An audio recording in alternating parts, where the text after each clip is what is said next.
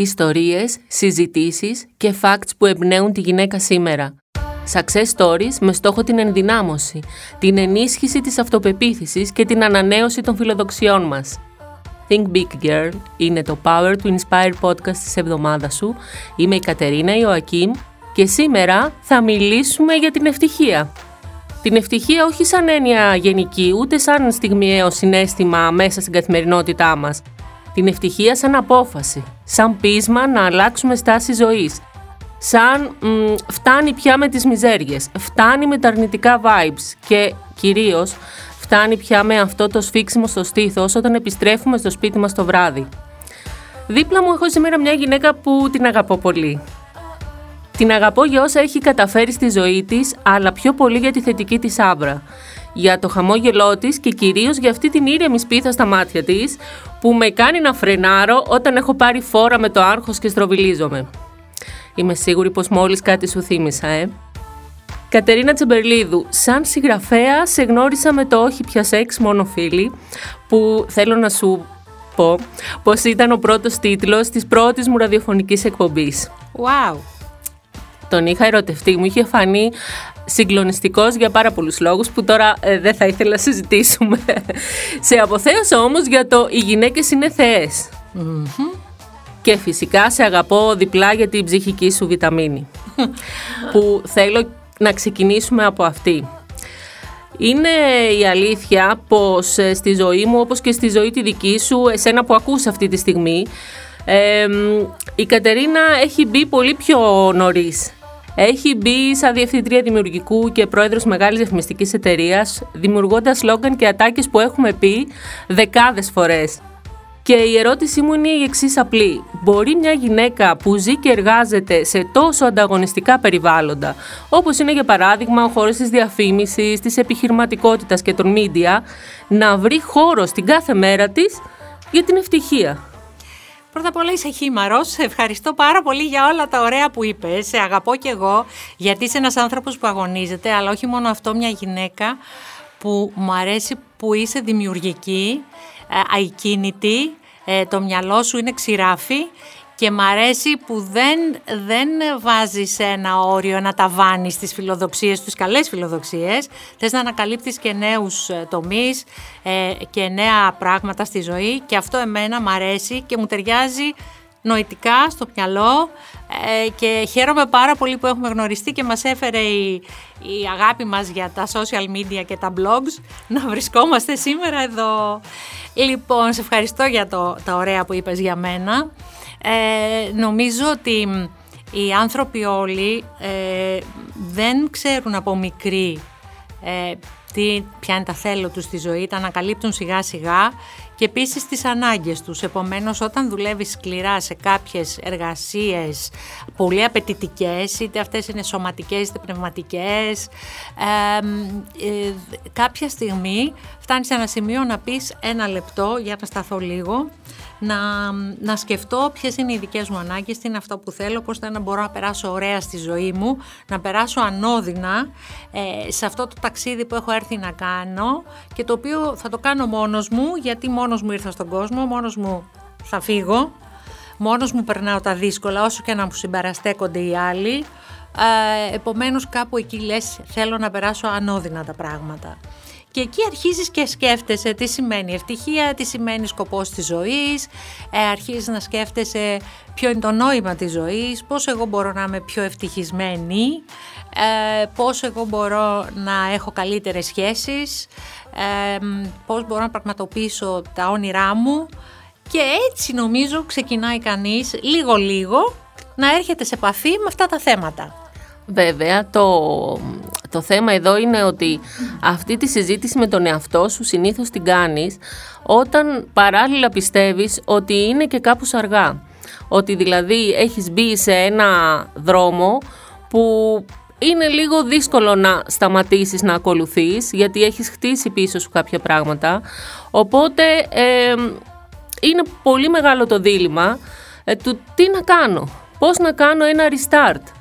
Είναι πάρα πολύ δύσκολη απόφαση, ε, έστω και για κάτι τόσο απαραίτητο όσο ακούγεται το να είμαστε χαρούμενοι, να είμαστε ευτυχισμένοι στην κανονική μας ζωή.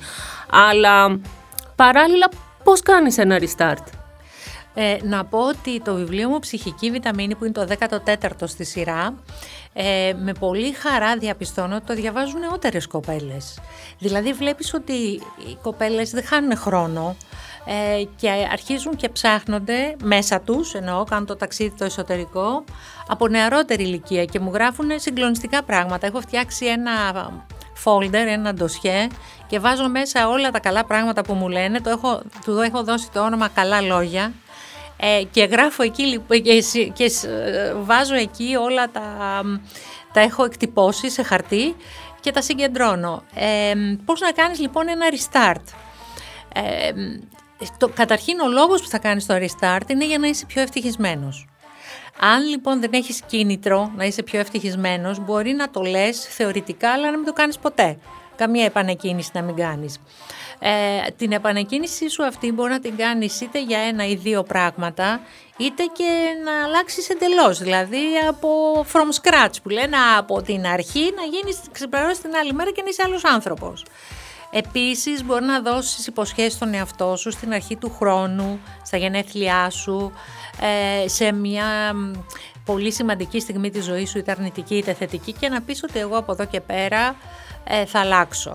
Ε, θα αλλάξω, δεν θα με επηρεάζουν πια τα λόγια των άλλων ε, ή θα αλλάξω ας πούμε τις πεπιθήσεις μου που δεν με ικανοποιούν πια ε, και κάνεις, είσαι έτοιμος να κάνεις κάποιες αλλαγές τις οποίες για να τις κάνεις πρέπει πρώτα απ' όλα να το θέλεις, μετά να το αποφασίσεις, μετά να το δοκιμάσεις για ένα διάστημα, να επιμείνεις αυτό, να ξέρεις ότι θα έχεις πισωγυρίσματα για τις αλλαγές που σκοπεύεις να κάνεις ε, και, και να έχεις και στο νου σου πια ότι μπορεί να υπάρχουν πολλά εμπόδια μη θεωρήσεις δηλαδή ότι σε μια νύχτα δεν χτίστηκε η Ρώμη σε μια νύχτα οπότε να έχεις στο νου σου ότι μπορεί να, να σου πάρει χρόνο, να έχεις υπομονή με τον εαυτό σου, να είσαι ευγενικός, να μην τον μαλώνεις ε, και με αυτόν τον τρόπο κάνεις πολλές φορές, ξεκινάς καινούργια πράγματα τα οποία όμως γίνονται και πραγματικότητα.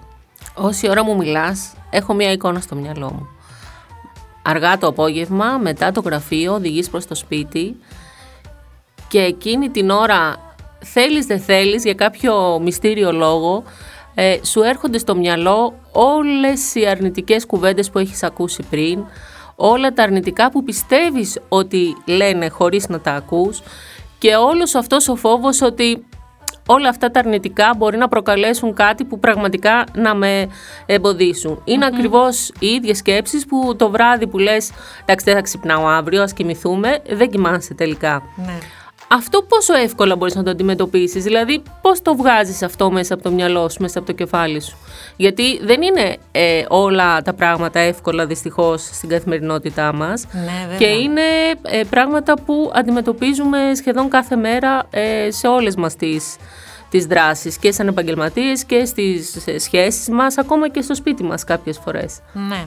Ε, θεωρώ ότι όποιος ψάχνει για την ευτυχία πρέπει να έχει στο νου του ότι η ζωή είναι δύσκολη, η ζωή είναι απαιτητική, η ζωή είναι και άδικη, ε, η ζωή θα σου φέρει πόνο, θα σου φέρει βάσανα. Ε, δεν είναι η ευτυχία να νομίζει κανείς ότι θα δει τη ζωή με ροζ γυαλιά. Επομένως, ε, αν το έχει κανείς στο υπόψη, υπόψη του αυτό, μέσα σε αυτά τα πλαίσια θα κάνει το καλύτερο που μπορεί για τον εαυτό του.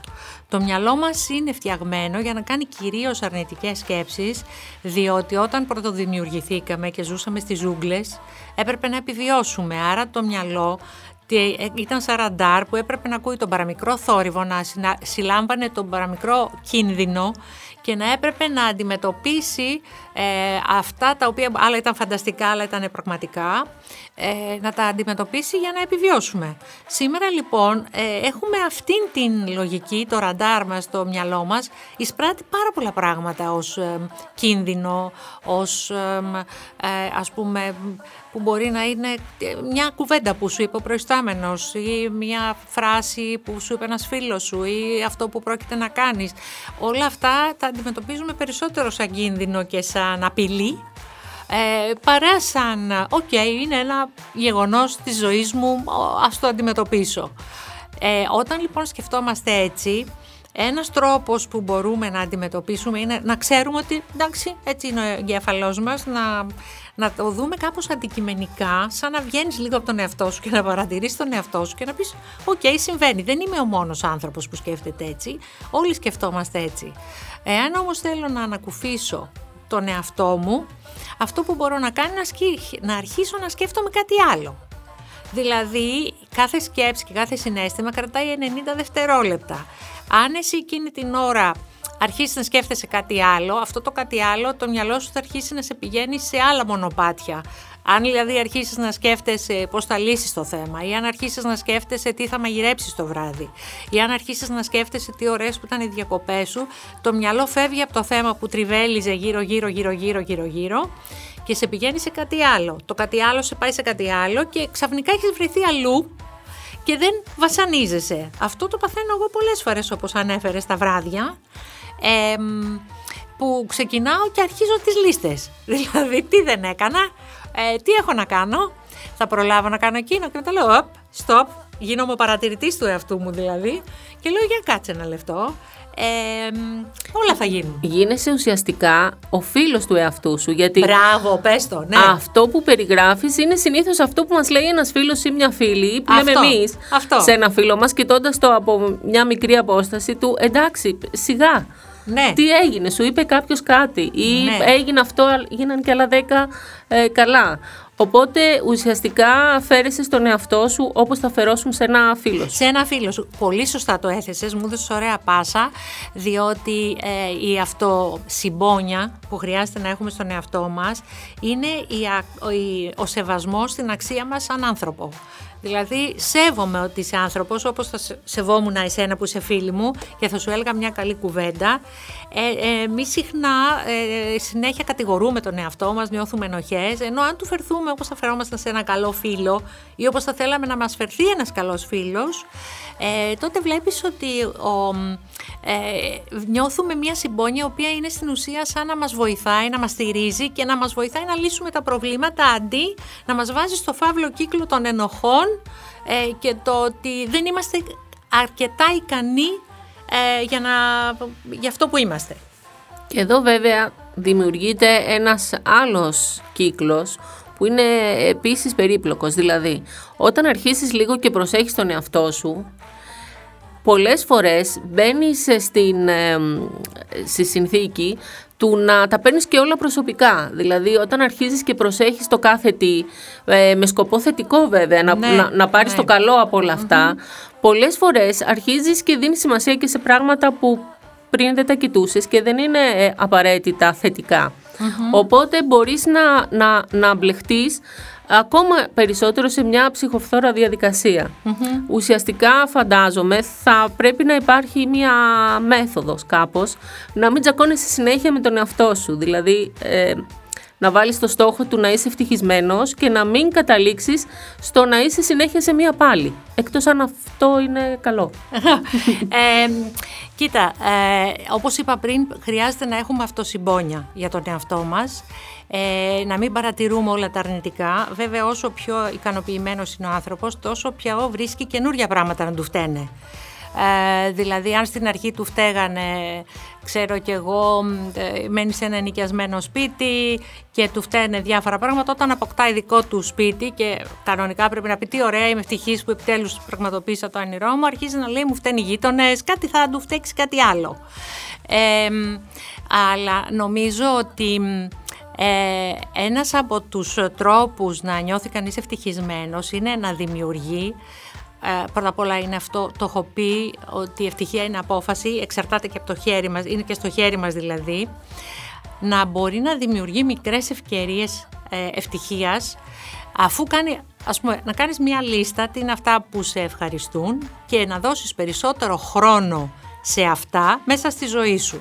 Οπότε θα υπάρχει ένα ισοζύγιο αρνητικών και θετικών πραγμάτων, αλλά τουλάχιστον να αυξήσεις τα θετικά. Άμα λοιπόν κάνεις τη λίστα τι είναι αυτά που σου αρέσουν πιο πολύ, ε, θα πρέπει να βρεις το χρόνο να βάλεις αυτά που πραγματικά σου αρέσουν και τα οποία αυτά μπορεί να είναι μικρές χαρές της ζωής, που εξαρτώνται από τις ε, πέντε αισθήσεις μας, δηλαδή ένα ωραίο μπάνιο, να βάλεις μια κρέμα μοσκοβολιστή στα πόδια σου, ε, λέω πόδια γιατί ε, άλλο είναι τα χέρια, είναι εύκολο στα χέρια, τα βάλεις τα πόδια σου πριν κοιμηθείς, να αλλάξεις εντόνια και να πέσει να κοιμηθείς στα καθαρά σου εντόνια, να μυρίζεις ε, μια, το βασιλικό σου ή ένα γεράνι, ένα γιασεμί, ε, να φτιάξεις ένα ωραίο φαγητό, δηλαδή οτιδήποτε μικρά πραγματάκια τέτοια, να πας μια βόλτα στη φύση, ε, μικρά τέτοια πραγματάκια, ανάλογα με το πρόγραμμά σου βέβαια, μπορείς να τα δημιουργήσεις και να πεις ότι ένα μέρος της ζωής μου ε, μπορώ να το καλύψω με μικρές χαρές της ζωής. Βέβαια δεν φτάνει αυτό, χρειάζεται να έχει και η ζωή ένα νόημα και χρειάζεται τα όνειρά μας τα οποία έχουμε κυνηγήσει από μικρή κάπως να βγαίνουν για να μπορούμε να νιώσουμε ότι δικαίως ήρθαμε σε αυτή τη γη ε, και αυτά που θελήσαμε δικαίως τα κάναμε, τα καταφέραμε ε, και ότι δεν μπορεί κανείς να μας τα πάρει. Είναι μια βαθύτερη ικανοποίηση από αυτά τα πράγματα. Δεν μπορεί κανείς να μας πάρει το ότι, ξέρω εγώ, κάναμε μια καλή οικογένεια, κάναμε μια ωραία δουλειά, μια φήμη στη, στη δουλειά μας, ε, κάναμε φίλους, ε, κάναμε ένα ωραίο σπίτι, μια ωραία βάρκα, οτιδήποτε, γίναμε καλοί άνθρωποι, γίναμε συνεργάσιμοι άνθρωποι. Όλο αυτό δεν μπορεί κανείς να μας το πάρει. Άρα και αυτό είναι ένας παράγοντας να ξαναθυμόμαστε ε, ότι πόσα πράγματα έχουμε καταφέρει και πόσο είναι, ε, υπάρχει αυτή η βαθύτερη ικανοποίηση μέσα στην ψυχή μας. Κατερίνα, όμως, τι κάνουμε με τις τύψεις; Και όταν λέω τύψεις εννοώ ότι λες αύριο δεν θα κάνω αυτή τη δουλειά. Θα πάω να πιω ένα καφέ μόνη μου, να διαβάσω ένα βιβλίο. Ναι. Θα πάω να δω μια φίλη μου. Και την ίδια στιγμή αρχίζει να σκέφτεσαι, ναι, αλλά άμα δεν κάνω αυτή τη δουλειά, άμα δεν δω τους φίλους μου, άμα δεν ε, τακτοποιήσω εκείνο, άμα μείνει αυτή η ακριμότητα και άμα και άμα και άμα, στο τέλος δεν κάνεις τίποτα. Ε, στο βιβλίο μου Ψυχική Βιταμίνη έχω ένα κεφάλαιο που μου λέω δεν χρειάζεται μόνο το καθήκον, χρειάζεται και το να παίζεις. Δηλαδή να έχεις μια παιδικότητα. Ε, κάπου τα, τα, τα φόρτωσες που λένε στον κόκορα.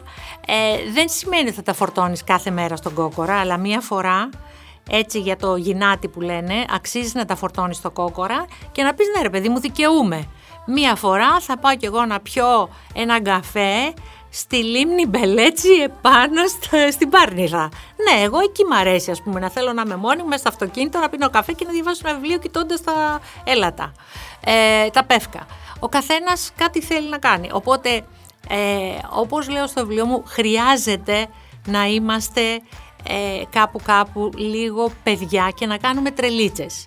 Ε, δεν σημαίνει ότι χαλάει όλη μας η προσωπικότητα η ζωή. Α, ειδικά αν είσαι άνθρωπος του καθήκοντος, αυτό δεν αλλάζει.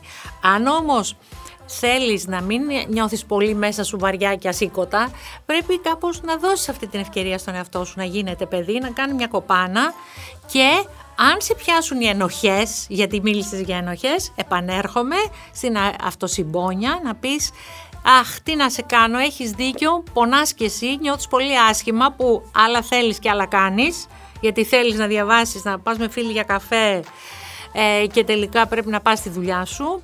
Ε, σε συμπονώ, σε καταλαβαίνω, πες μου πώς μπορώ να σε βοηθήσω την επόμενη φορά να, τα, να το κάνεις.